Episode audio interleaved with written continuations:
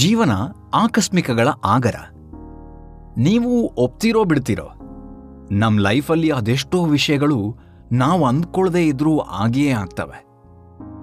ಅದು ಒಳ್ಳೆಯದಾದರೆ ಖುಷಿ ಪಡ್ತೀವಿ, ಕೆಟ್ಟದಾದರೆ ಬೇಜಾರು ಮಾಡ್ಕೊಳ್ತೀವಿ ಅಲ್ವಾ? ಈ ಅಕಸ್ಮಾತಾಗಿಯಾದ ಕೆಲ ವಿಚಾರಗಳು ಮಾನವ ಜನಾಂಗದ ದಿಕ್ಕನ್ನೇ ಬದಲಿಸಿವೆ. ಅವುಗಳಲ್ಲಿ ಕೆಲವನ್ನು ಹೆಕ್ಕಿ ತರುವ ಒಂದು ವಿಭಿನ್ನ ಪ್ರಯತ್ನ, ಅಫ್ಕೋರ್ಸ್ ಅದು ನೀಡುವ ಸ್ಫೂರ್ತಿಯನ್ನು ಅರಿಯುವ ಪ್ರಯತ್ನ ಕೂಡ ಮಾಡೋಣ ಈ ಸೀರೀಸ್ನಲ್ಲಿ. ಇದರ ಹೆಸರು ತಪ್ಪೆಲ್ಲ ತಪ್ಪಲ್ಲ. ನಾನು ನಿಮ್ಮ ಬಡೆಕ್ಕಿಲ ಪ್ರದೀಪ್. ನೀವು ಕೇಳ್ತಾ ಇರೋದು ರೀಚಾರ್ಜ್ ವಿತ್ ಬಡೆಕ್ಕಿಲ ಪ್ರದೀಪ್. ಹಾಗಿದ್ರೆ ಶುರು ಮಾಡೋಣ ಇವತ್ತಿನ ಸಂಚಿಕೆನ.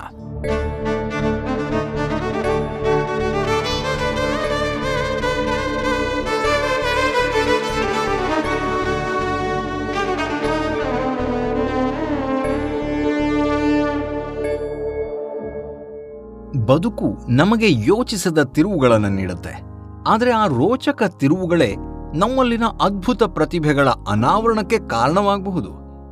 ಉದಾಹರಣೆಗೆ ಗಿರೀಶ್ ಕಾಸರವಳ್ಳಿಯವರು, ಅವರು ಓದಿರೋದು ವೈದ್ಯಕೀಯ. ಅವರಿಗೆ ಸಿನಿಮಾಕ್ಕೆ ಬರೋಕ್ಕೆ ಯಾವುದೇ ಆಸೆನೂ ಇರಲಿಲ್ಲ, ಸಿನಿಮಾ ನೋಡೋ ಆಸಕ್ತಿನೂ ಕೂಡ ಇರಲೇ ಇಲ್ಲ. ಸಿನಿಮಾದ ಗಂಧಗಾಳಿ ಗೊತ್ತಿಲ್ಲದ ಅವರು ಸಾಹಿತ್ಯದ ಬಗ್ಗೆ ಹಿತಾಸಕ್ತಿ ಮೂಡಿಸ್ಕೊಂಡಿದ್ರು. ಆದರೆ ಅವರಿಗೆ ಅಕಸ್ಮಾತಾಗಿ ಪರಿಚಯವಾದ KV ಸುಬ್ಬಣ್ಣ ಅವರು ಸಿನಿಮಾದ ಬಗ್ಗೆ ಇರೋ ಒಂದಷ್ಟು ಪುಸ್ತಕಗಳನ್ನು ಕೊಟ್ಟು ಆ ಬಗ್ಗೆ ಒಲವನ್ನು ಮೂಡಿಸೋ ಥರ ಮಾಡ್ತಾರೆ. ಈ ಪುಸ್ತಕಗಳನ್ನು ಓದಿ ಪ್ರೇರೇಪಿತರಾದ ಕಾಸರವಳ್ಳಿಯವರು ಮುಂದೆ ಹೀಗೆ ಆಕಸ್ಮಿಕವಾಗಿ ತನ್ನ ಜೀವನದ ದಿಕ್ಕನ್ನೇ ಬದಲಾಯಿಸ್ಕೊಳ್ತಾರೆ.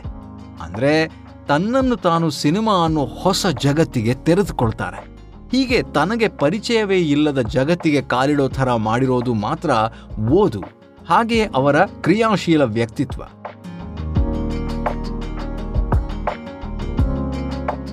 ಅವರ ಓದು ಮುಂದೆ ಸಿನಿಮಾಗಳಿಗೆ ಪೂರಕವಾಗ್ತಾ ಹೋಗುತ್ತೆ, ಶ್ರೇಷ್ಠ ನಿರ್ದೇಶಕರಾಗುವಂತೇನೂ ಮಾಡುತ್ತೆ.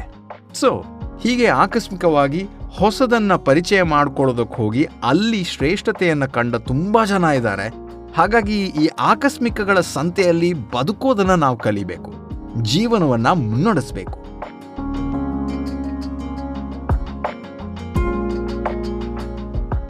ಆಕಸ್ಮಿಕಗಳು ಬದುಕಿನ ಭರವಸೆಯನ್ನು ಖಂಡಿತ ಹುಟ್ಟಿಸ್ತವೆ, ಇದರಲ್ಲಿ ಡೌಟೇ ಇಲ್ಲ. ಅದಕ್ಕೆ ನಾವು ಹೊಸದನ್ನು ಎಕ್ಸ್ಪ್ಲೋರ್ ಮಾಡೋದಕ್ಕೆ ಯಾವಾಗಲೂ ತಯಾರಾಗಿರಬೇಕು, ಹಿಂಜರಿಬಾರ್ದು. ಯಾವುದೋ ಎಕ್ಸ್ಪೆಕ್ಟೇಷನ್ ಇಟ್ಕೊಂಡು ಕೆಲಸ ಶುರು ಮಾಡಿ ಅದನ್ನು ರೀಚ್ ಆದಾಗ ನಾವು ತುಂಬ ಖುಷಿ ಅಂತೂ ಪಡ್ತೀವಿ, ಅದು ನಮಗೆ ತೃಪ್ತಿಯನ್ನು ಕೂಡ ಕೊಡುತ್ತೆ. ಆದರೆ ಅಕಸ್ಮಾತಾಗಿ ಆ ಗೋಲ್ ರೀಚ್ ಆಗದೆ ಇನ್ಯಾವುದೋ ಸೃಷ್ಟಿಗೆ ಕಾರಣವಾಗಿ ಒಂದು ಅದ್ಭುತ ಆದರೆ ಅದು ಇನ್ನೆಷ್ಟು ಸಂತೋಷ ತಂದುಕೊಡುತ್ತೆ. ಅದೇ ರೀತಿ ನಮ್ಮ ದಿನನಿತ್ಯದ ಬಳಕೆಯ ಹಲವಾರು ವಸ್ತುಗಳು ಕೂಡ ಹುಟ್ಕೊಂಡಿರ್ತವೆ. ಅವುಗಳಲ್ಲಿ ಕೆಲವೊಂದನ್ನು, ಕೆಲವು ವಸ್ತುಗಳನ್ನು ನಾವು ಪರಿಚಯ ಮಾಡ್ಕೊಂಡಿರ್ತೀವಿ, ನಮಗೆ ಒಂದಿಲ್ಲ ಒಂದು ರೀತಿಯಲ್ಲಿ ಅದು ಉಪಯೋಗಕ್ಕೆ ಬಂದಿರುತ್ತೆ. ಆದರೆ ನಾವು ಯಾವತ್ತಿಗೂ ಅದರ ಮೂಲ ಕಂಡು ಹಿಡಿಯೋದಕ್ಕೆ ಹೋಗಿರಲ್ಲ. ಆ ವಿಜ್ಞಾನದ ಮೂಲವನ್ನು ಗಮನಿಸ್ತಾ ಹೋದರೆ ನಮ್ಮ ಮುಂದೆ ಆಶ್ಚರ್ಯಕರ ವಿಚಾರಗಳೇ ಬಯಲಾಗ್ತವೆ. ಹಾಗೆಯೇ ವಿಸ್ಮಯಕಾರಿಯಾಗಿ ಆಕಸ್ಮಿಕವಾಗಿ ಅದೆಷ್ಟೋ ವಸ್ತುಗಳು ಹುಟ್ಟುಕೊಂಡಿವೆ. ಅಂತಹ ವಸ್ತುಗಳ ಪರಿಚಯವನ್ನು ಮಾಡೋದಕ್ಕೆ ಹೋಗೋಣ. ಮೊದಲನೇದಾಗಿ, ನಾವೆಲ್ಲ ಅಡುಗೆ ಮನೆಯಲ್ಲಿ ನಾನ್ ಸ್ಟಿಕ್ ಪಾತ್ರೆಗಳನ್ನು ಬಳಸ್ತಾ ಇರ್ತೀವಿ. ಎಸ್, ಅಫ್ಕೋರ್ಸ್ ಅದೀಗ ಆಲ್ಮೋಸ್ಟ್ ಎಲ್ಲ ಮನೆಗಳಲ್ಲೂ ಕಾಮನ್ ಆಗಿರೋವಂಥದ್ದು. ಅದು ನಮ್ಮ ಅಡುಗೆ ಮನೆಯ ಕೆಲಸವನ್ನು ತುಂಬ ಸುಲಭ ಕೂಡ ಮಾಡಿದೆ ಅನಿಸುತ್ತೆ ಅಲ್ವಾ? ಆದರೆ ಇದು ಆಕಸ್ಮಿಕವಾಗಿ ಹುಟ್ಟಿದ್ದು ಅಂತ ನಿಮ್ಗೆ ಗೊತ್ತಾ? ವಿಜ್ಞಾನಿ RJ ಪ್ಲಂಕೆಟ್ ಅನ್ನೋರು ರೆಫ್ರಿಜರೇಟರ್ನ ಅಪಾಯಕಾರಿಯಲ್ಲದ ವಸ್ತುವೊಂದನ್ನು ತಯಾರಿಸುವಂತಹ ಕೆಲಸದಲ್ಲಿ ಸಕ್ರಿಯರಾಗಿರ್ತಾರೆ. ಆ ಟೈಮಲ್ಲಿ ಆಕಸ್ಮಿಕವಾಗಿ ರಾಸಾಯನಿಕ ಒಂದು ಉತ್ಪಾದನೆಯಾಗುತ್ತೆ. ಹೀಗೆ ಆಕಸ್ಮಿಕವಾಗಿ ಉತ್ಪಾದನೆಯಾದ ರಾಸಾಯನಿಕ ವಿಜ್ಞಾನಿಯ ಆಸಕ್ತಿಯನ್ನು ಕೆರಳಿಸುತ್ತೆ. ಅದನ್ನು ಅವರು ಬೇರೆ ಬೇರೆ ಪ್ರಯೋಗಗಳಿಗೆ ಯೂಸ್ ಮಾಡಿ ನೋಡಿದಾಗ ಅದು ಹೀಟನ್ನು ಕಂಟ್ರೋಲ್ ಮಾಡುತ್ತೆ ಅನ್ನೋದು ಅವ್ರ ಗಮನಕ್ಕೆ ಬರುತ್ತೆ. ಇದು ಬಹುಶಃ ಮುಂದೆ ಯಾವುದಾದ್ರೂ ಪ್ರಯೋಗಕ್ಕೆ ಉಪಯೋಗಕ್ಕೆ ಬರಬಹುದು ಅನ್ನೋ ಯೋಚನೆಯಲ್ಲಿ ಟೆಫ್ಲಾನ್ ಅನ್ನೋ ಹೆಸರನ್ನು ಕೊಡ್ತಾರೆ ಅದಕ್ಕೆ. ನಂತರ ಒಂದಷ್ಟು ವರ್ಷಗಳ ಕಾಲ ಇದು ಕೈಗಾರಿಕೆಗಳ ಉಪಯೋಗಕ್ಕೆ ಮಾತ್ರ ಲಿಮಿಟೆಡ್ ಆಗಿತ್ತು, ಅಲ್ಲಿ ಮಾತ್ರ ಬಳಕೆ ಆಗ್ತಾ ಇತ್ತು. ಆಮೇಲೆ ತುಂಬ ದಶಕಗಳ ನಂತರ ಫ್ರೆಂಚ್ ಇಂಜಿನಿಯರ್ ಮಾರ್ಕ್ಗೆ ಅವರ ಫ್ರೆಂಡ್ ಒಬ್ಬರು ಟೆಫ್ಲಾನ್ ಬಗ್ಗೆ ವಿವರಿಸ್ತಾರೆ. ಇದು ಇಂಟ್ರೆಸ್ಟಿಂಗ್ ವಿಷಯ ಅಂತ ಅವ್ರಿಗನ್ಸುತ್ತೆ. ಅವರು ಸಣ್ಣ ಪ್ರಮಾಣದಲ್ಲಿ ಟೆಫ್ಲಾನನ್ನು ಪರ್ಚೇಸ್ ಕೂಡ ಮಾಡ್ತಾರೆ. ಮೀನು ಹಿಡಿಯೋದು ಈ ಮಾರ್ಕ್ ಅವರ ಪ್ಯಾಷನ್ ಆಗಿತ್ತು. ಸೊ ಅವರು ಅದಕ್ಕಾಗಿ ಈ ಒಂದು ಗಾಳನ ಏನು ಉಪಯೋಗಿಸ್ತಾರೆ, ಅದಕ್ಕೆ ಒಂದಕ್ಕೊಂದು ಸಿಕ್ಕಾಕೊಂಡು ತುಂಬ ಪ್ರಾಬ್ಲಮ್ ಆಗ್ತಾ ಇದ್ದಿದ್ದಕ್ಕೆ ಆ ಗಾಳಕ್ಕೆ ಟೆಫ್ಲಾನನ್ನು ಸವರಿದರೆ ಆ ಪ್ರಾಬ್ಲಮ್ಗೆ ಮುಕ್ತಿ ಸಿಗ್ಬೋದು ಅನ್ನೋ ಉದ್ದೇಶದಿಂದ ಅದನ್ನು ಅವರು ಪರ್ಚೇಸ್ ಮಾಡಿದ್ದು. ಅದರ ಥರನೇ ಅವರು ಗಾಳಕ್ಕೆ ಟೆಫ್ಲಾನನ್ನು ಸವರಿದಾಗ ಅದರಲ್ಲಿ ಸಕ್ಸಸ್ ಕೂಡ ಸಿಕ್ತು ಅವರಿಗೆ. ಇದನ್ನು ನೋಡಿ ಅವ್ರ ಹೆಂಡತಿಗೆ ಆಶ್ಚರ್ಯ ಆಗಿತ್ತು. ಸೊ ಒಂದು ಕೆಲಸ ಮಾಡೋಣ, ನನ್ನ ಅಡುಗೆ ಪಾತ್ರೆಗೂ ಕೂಡ ಅದನ್ನು ಸವರ್ ನೋಡೋಣ ಅಂತ ಅವರು ರಿಕ್ವೆಸ್ಟ್ ಮಾಡ್ತಾರೆ ಗಂಡನಿಗೆ. ಹೆಂಡತಿ ಮಾತನ್ನು ಸೀರಿಯಸ್ ಆಗಿ ತಗೊಂಡ ಅವರು ಅಡುಗೆ ಮನೆಯ ಪಾತ್ರೆಯೊಂದಕ್ಕೆ ಈ ಟೆಫ್ಲಾನನ್ನು ಸವರ್ ನೋಡ್ತಾರೆ. ಮ್ಯಾಜಿಕ್ ಅನ್ನೋ ಥರನೇ ಆ ಪಾತ್ರೆಯಲ್ಲಿ ಅಡುಗೆ ಮಾಡಿದ್ರೂ ಕೂಡ ಅದಕ್ಕೆ ಯಾವುದೂ ಅಂಟ್ಕೊಳ್ತಾ ಇರಲಿಲ್ಲ. ಪಾತ್ರೆ ತೊಳೆಯೋದು ಸೂಪರ್ ಈಸಿಯಾಗಿತ್ತು. ಇದು ಹೇಗೆ ಈಸಿ ಅನ್ನೋದು ನಿಮಗೂ ಗೊತ್ತಿರುತ್ತೆ, ಯಾವ ಥರ ನಾನ್ ಸ್ಟಿಕ್ ಪಾತ್ರೆಗಳು ಕೆಲಸ ಮಾಡುತ್ತೆ ಅನ್ನೋದು. ಈ ರೀತಿ ಆಕಸ್ಮಿಕವಾಗಿ ಟೆಫ್ಲಾನ್ ಹೇಗೆ ಹುಟ್ಕೊಳ್ತೋ ಈಗ ನಮ್ಮೆಲ್ಲರ ಮನೆಯಲ್ಲೂ ಕೂಡ ಅದು ತುಂಬ ಉಪಯುಕ್ತ ವಸ್ತುವಾಗಿ ಮಾರ್ಪಾಡಾಗಿದೆ. ಇನ್ನು ಈ ರೀತಿಯ ಹಲವಾರು ವಸ್ತುಗಳು ತುಂಬಾ ಇದೆ. ಹಂಗೆ ನೋಡೋದಾದರೆ ವಿಜ್ಞಾನ ಪ್ರಪಂಚದಲ್ಲಿ ಸೃಷ್ಟಿಯಾಗಿರುವಂಥದ್ದು. ಅದರಲ್ಲಿ ಇನ್ನೊಂದು ಯಾವುದು ಗೊತ್ತಾ? ಬೆಂಕಿ ಕಡ್ಡಿ. ಮೊದಲೆಲ್ಲ ನಾವು ಬೆಂಕಿಯನ್ನು ಕಲ್ಲಿನಿಂದ ತಯಾರಿಸ್ತಾ ಇದ್ದದಲ್ವ, ಒಂದು ಕಲ್ಲನ್ನು ಇನ್ನೊಂದು ಕಲ್ಲಿಗೆ ತೆಕ್ಕಿದಾಗ ಯಾವ ಥರ ಬೆಂಕಿ ಉದ್ಭವ ಆಗ್ತಾ ಇತ್ತು, ಅದೇ ಟೆಕ್ನಿಕನ್ನು ನಾವು ತುಂಬ ಕಾಲ ಮಾನವ ಜನಾಂಗ ಬಳಸ್ತಾ ಇತ್ತು.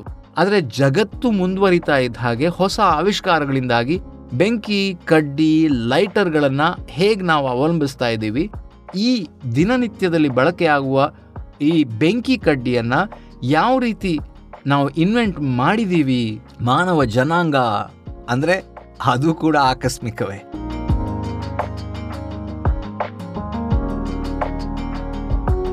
ಜಾನ್ ವಾಕರ್ ಅನ್ನೋ ಬ್ರಿಟಿಷ್ ಡಾಕ್ಟರ್ ಒಬ್ಬರು ಯಾವತ್ತಿನ ಥರ ಗಿಡಮೂಲಿಕೆ ಹಾಗೂ ಬೇರೆ ರಾಸಾಯನಿಕಗಳನ್ನು ಬೆರೆಸಿ ಔಷಧ ತಯಾರಿಸೋದ್ರಲ್ಲಿ ಅವರು ಫುಲ್ ಬ್ಯುಸಿಯಾಗಿದ್ದಾಗ ಈ ಮಿಶ್ರಣಗಳನ್ನು ಹದವಾಗಿ ಬೆರೆಸೋದಕ್ಕೆ ಅವರು ಮರದ ಕಡ್ಡಿಗಳನ್ನು ಯೂಸ್ ಮಾಡ್ತಾ ಇದ್ರು. ಆವತ್ತು ಮಿಶ್ರಣವನ್ನು ಬೆರೆಸಿ ಆ ಒಂದು ಕಡ್ಡಿಯನ್ನು ಹೊರತೆಗೆದಾಗ ರಾಸಾಯನಿಕ ಮಿಶ್ರಣ ಆ ಕಡ್ಡಿಗೆ ಅಂಟ್ಕೊಂಡಿತ್ತು. ಅದನ್ನು ಅವರು ಕ್ಲೀನ್ ಮಾಡಬೇಕು ಅಂತ ಹೇಳ್ಕೊಂಡು ಉಜ್ತಾರೆ, ಆವಾಗ ಅದಕ್ಕೆ ಬೆಂಕಿ ಹಚ್ಕೊಳ್ಳುತ್ತೆ. ಸೊ ಇದನ್ನು ಅವ್ರು ಗಮನಿಸ್ತಾರೆ, ಯಾರು? ನಮ್ಮ ಜಾನ್ ವಾಕರ್ ಅವರು. ಮುಂದೆ ಅದರ ಮೇಲೆ ತುಂಬ ಪ್ರಯೋಗ ಮಾಡ್ತಾರೆ. ಬೆಂಕಿಯ ಮೂಲವಾದ ಬೆಂಕಿ ಕಡ್ಡಿಯನ್ನು ಅವರು ಇದ್ರ ಮೂಲಕ ತಯಾರಿಸ್ತಾರೆ.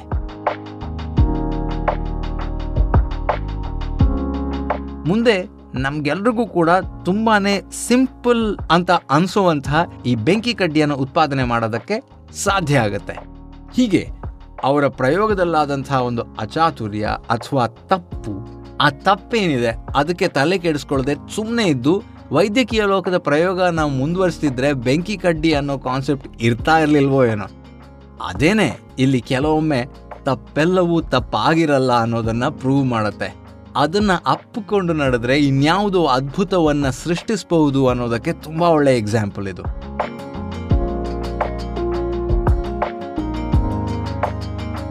ಹೀಗೆ ನಮ್ಮ ಜೀವನ ಕೂಡ ನಾವು ಅಂದ್ಕೊಂಡಂತೆ ನಡೆಯೋದಿಲ್ಲ, ಏಳು ಬೀಳುಗಳಿಂದ ಕೂಡಿರುತ್ತೆ. ಬರೀ ಏಳಿಗೆಯನ್ನೇ ಕಂಡ್ರೆ ನಮ್ಮ ಜೀವನದಲ್ಲಿ ಥ್ರಿಲ್ ಎಲ್ಲಿರುತ್ತಲ್ವ? ನೆಲಕ್ಕೆ ಬಿದ್ದ ಪಾರಿಜಾತ ಹೂವು ದೇವರ ಪಾದ ಸೇರಿದಾಗ ಹೇಗೆ ಶ್ರೇಷ್ಠತೆಯನ್ನು ಕಂಡುಕೊಳ್ಳುತ್ತೋ ಅದೇ ರೀತಿ ಜೀವನದಲ್ಲಿ ಬಿದ್ದೋನು ಕೂಡ ಅದ್ಭುತವನ್ನು ಸೃಷ್ಟಿಸೋದಕ್ಕೆ ಸಾಧ್ಯ ಆಗತ್ತೆ.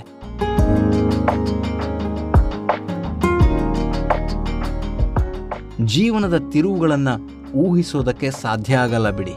ಹಾಗಾಗಿ ಜೀವನವನ್ನು ಬಂದಂತೆ ಸ್ವೀಕರಿಸೋಣ, ಯಾವುದಕ್ಕೂ ಬೇಸರ ಮಾಡಿಕೊಳ್ಳದೆ ಮುನ್ನಡೆಯೋಣ.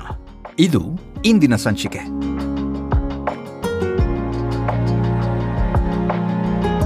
ರೀಚಾರ್ಜ್ ಆಗೋ ದಾರಿಯಲ್ಲಿ ಅದೇನೋ ಅನಿರೀಕ್ಷಿತ ವಿಷಯ ನಡೆಯೋದು ಸಹಜ. ಆದರೆ ನಿರೀಕ್ಷೆಯೇ ಇಲ್ಲದೆ ಮುನ್ನಡೆದ್ರೆ ಬದುಕು ಬದಲಾಗೋ ರೀತಿನೇ ಬೇರೆ. ನೀವು ನಂಬ್ತಿರೋ ಬಿಡ್ತಿರೋ, ನಾವೊಂದನ್ನು ಪ್ಲ್ಯಾನ್ ಮಾಡಿದರೆ ಈ ಲೋಕದ ಪ್ಲ್ಯಾನ್ ಮಾಡಿದವನು ಅದೇನೋ ಬೇರೆದನ್ನೇ ಪ್ಲ್ಯಾನ್ ಮಾಡಿರ್ತಾನೆ. ನಾವು ಈ ಪ್ರಾಸೆಸ್ಸನ್ನು ಎಂಜಾಯ್ ಮಾಡಬೇಕು, ಬದುಕಲ್ಲಿ ಮುಂದಕ್ಕೆ ಹೋಗ್ತಾನೇ ಇರಬೇಕು. ಇದುವೇ ಈ ಸೀರೀಸ್ನ ಹಿಂದೆ ಇರುವಂತಹ ಉದ್ದೇಶ.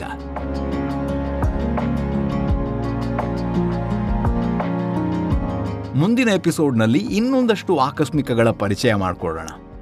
ಅಕಸ್ಮಾತ್ ಆಗಿ ನಿಮ್ಮ ಹತ್ತಿರದವರು ಸಿಕ್ಕರೆ ಈ ಸೀರೀಸ್ ಬಗ್ಗೆ ಅವ್ರಿಗೆ ಹೇಳೋದನ್ನು ಮರಿಬೇಡಿ. ನೀವು ರೀಚಾರ್ಜ್ ಆಗ್ತಾ ಅವರಿಗೂ ಹೊಸ ಭರವಸೆ ನೀಡೋ ಈ ಶೋದ ಸವಿಯನ್ನು ಉಣ್ಣೋದಕ್ಕೆ ಚಾನ್ಸ್ ಕೊಡಿ.